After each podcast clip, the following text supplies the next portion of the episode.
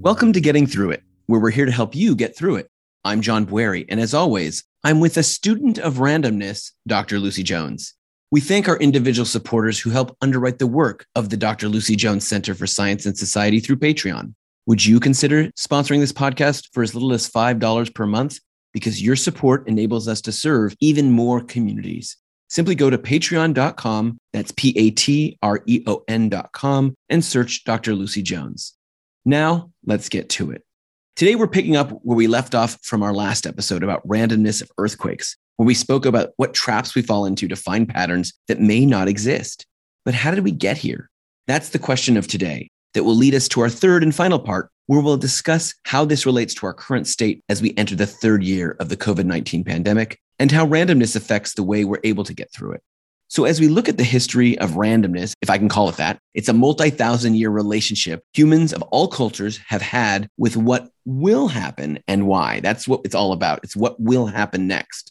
Let's go back in time, Lucy, to the very early humans. Tell us how our relationship with randomness began. We evolved into human beings by using our growing brains to stay safe long enough to have children. We were competing against bigger and stronger animals, and we used our brains to figure out where was safe from predators, where we could find food, lots and lots of different types of theorizing. Now, we all know that we succeeded in our evolution by being smarter. We need to remember that being smarter means making patterns. So we are wired to enjoy theorizing, and we're really very good at it. We do it all the time. We see something out of the corner of our eyes and fill in the gaps and guess what it means, and we're usually right. And we feel good about ourselves when our theories are right. And the flip side of that is we tend to really hate being wrong. Lots of examples. For instance, eyewitnesses will see some crime, be sure they know who it is. D N A evidence that proves that it's not the person they said it was will not get some people to give it up. They will insist in spite of all of the evidence outside. It's a representation that we like being right, we hate being wrong, and it's fundamental to our lives, just like all of our other senses. So bottom line, we want patterns to exist. We are wired for it. So how does that manifest in modern humans of today? So we're talking the early human. You just talked about how we, we were evolving through our basic evolution. But what about today? Here we are in twenty twenty-two. Well, we continue to ask why. Every culture does it, has done it. As civilizations grew beyond survival on the savannah to the development of philosophy and other ideas of thoughts, we continue to theorize and ask why. In Europe, Aristotle provides the basis from which a lot of our thought and framework comes, and he had a strong attitude towards causality. He said that to understand something, you needed to know why it was there. There's obviously way more in Aristotle than that, and I'm not going to try and pretend to be a philosopher at this point. But you had this idea, and it's framed all of Western thought to say, why is something true? Rather a linear, this is here because of that, direct relationships. In Asian cultures, you find a less linear approach and a more relationship-based approach. And so that they also are trying to say why something's true, but it would tend to be more complex and fit within a multitude of relationships. But both of them are approaches to saying, why is something true? To satisfy our desire for theory. And the problem that comes up is when we don't have an internal fact checker for the theory. Some theories are quite easily fact-checked. Have a theory that's where food is going to be, and you either find it or you don't, or this is how to be safe from the predator, and he gets you or he doesn't. Those ones you know. But on other ones, why does it rain today? We don't have an internal fact-checker to say whether or not our pattern is correct. If we don't have one, can we train ourselves to develop an internal fact-checker? Are we destined to believe what we want versus what's really there? I mean, I go back to your D N A evidence example, where someone feels like what they saw is what they saw, no matter what the facts say. Well, an internal fact checker, no. What we have done is evolve an external fact checker through the scientific method. That's really what it is. You can create a internally consistent model for why something happens. We developed ideas about magic and witchcraft in Europe. that were internally consistent explanations for why certain things happen. We also developed the model of physics for explaining, you know, Newton's working on an alternate method of saying why something shows up where it does. And the scientific method evolved in Europe as a way to figure out which one of these models was correct. And it turned out that physics did a better job than the magic theories for explaining why something was there. So we've developed an approach to get objective truth, and doing that is what training as a scientist is. It requires keeping your mind in a place of uncertainty.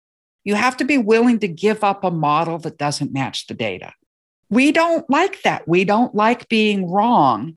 You can sort of say that researchers tend to be the people who are more comfortable or less uncomfortable with being in that place of not knowing what's true for a long period of time. Some people actually aren't even ever able to do it. It appears to me that this drive for patterns leads people to find patterns when they're not even there. I mean, we've talked about that before. This can't be good in the long term, though. I mean, connecting it to disasters and earthquakes, it's why we have such fear and confusion about them, and why people desperately want to believe the latest false prediction. This has always been the human response to randomness that's dangerous. And that's sort of what natural disasters are. The timing is random. The consequences are really big. We have a very hard time living with uncertainty about that. The consequences are just too large. So again, both in European and Asian cultures, we had approaches to try and explain it. In the Judeo-Christian tradition, there's a very strong tradition that natural disasters happen because God is angry. That gives you a cause, it answers why, and it gives you an action to take to make yourself safe. Stop sinning. Stop whatever the action was that caused God to punish the people who received the natural disasters. This theory has problems because when an earthquake wipes out a town, it's killing infants, people who didn't have time to sin yet. And there's a bunch of Western thought trying to talk about how that can be reconciled. If you look at what happens in the Asian cultures, they came up with a similar but different idea of why natural disasters happen. And theirs was relationship-based, and that disasters happen because the balance, the yin-yang balance in the world had been upset by actions of the government. And so that the emperor ended up as the interface between heaven and earth, became responsible for causing natural disasters. And there were even treatises laying out what an emperor needed to do to rectify the situation when an earthquake or a hurricane had come and destroyed a city. Both of these theories are internally consistent. Without that internal fact checker, and how do you say that these are true or not? When it's about an earthquake, if you repent of your sins and the aftershocks end up stopping, you might actually think that you've come up with an approach that was successful in doing this. We created these approaches to explain the randomness, but the randomness hasn't gone away. As humans, when did we start making that transition from these sort of God-based approaches to something more similar to what we're experiencing now? Well, of course, some people haven't given up the God approaches, but when you hear it, remember that this is a very long-standing tradition in human society and have some sympathy for them. In Europe, a big transition happened with the Lisbon earthquake of seventeen fifty-five. You saw a lot of the traditional response to that earthquake. Even the leaders in the Netherlands refused to send aid to Portugal after that earthquake, saying God had decreed that the people of Portugal needed to suffer, and it was not their place to undermine what God had decreed. However, this is happening during the time of the Great Enlightenment, and a lot of people raised a lot of questions about it, and it really started the process of seismology and looking at the physical causes of earthquakes. So we've developed those ideas over time, but you know, as scientists, we're still trying to say why. We've still been trying for prediction. We see this random distribution, and we're still trying to make sure that it's really random, and we keep on in that direction. We don't like randomness because it leaves us in a place of uncertainty. And we've developed statistics to work with random distributions to be able to recognize and work with what we do know during these times of randomness and uncertainty. We'll stop here for now. And then next time, we'll apply that randomness and its impacts on our world with regard to the pandemic. So until then, I'm John Bwarie with Doctor Lucy Jones and you, Getting Through It. Getting Through It is a production of the Doctor Lucy Jones Center for Science and Society. Visit us online to get past shows and become a supporter at patreon dot com. That's P A T R E O N dot com, and search Doctor Lucy Jones. Our music is performed by Josh Lee, and this closing music is written by our own Doctor Lucy Jones.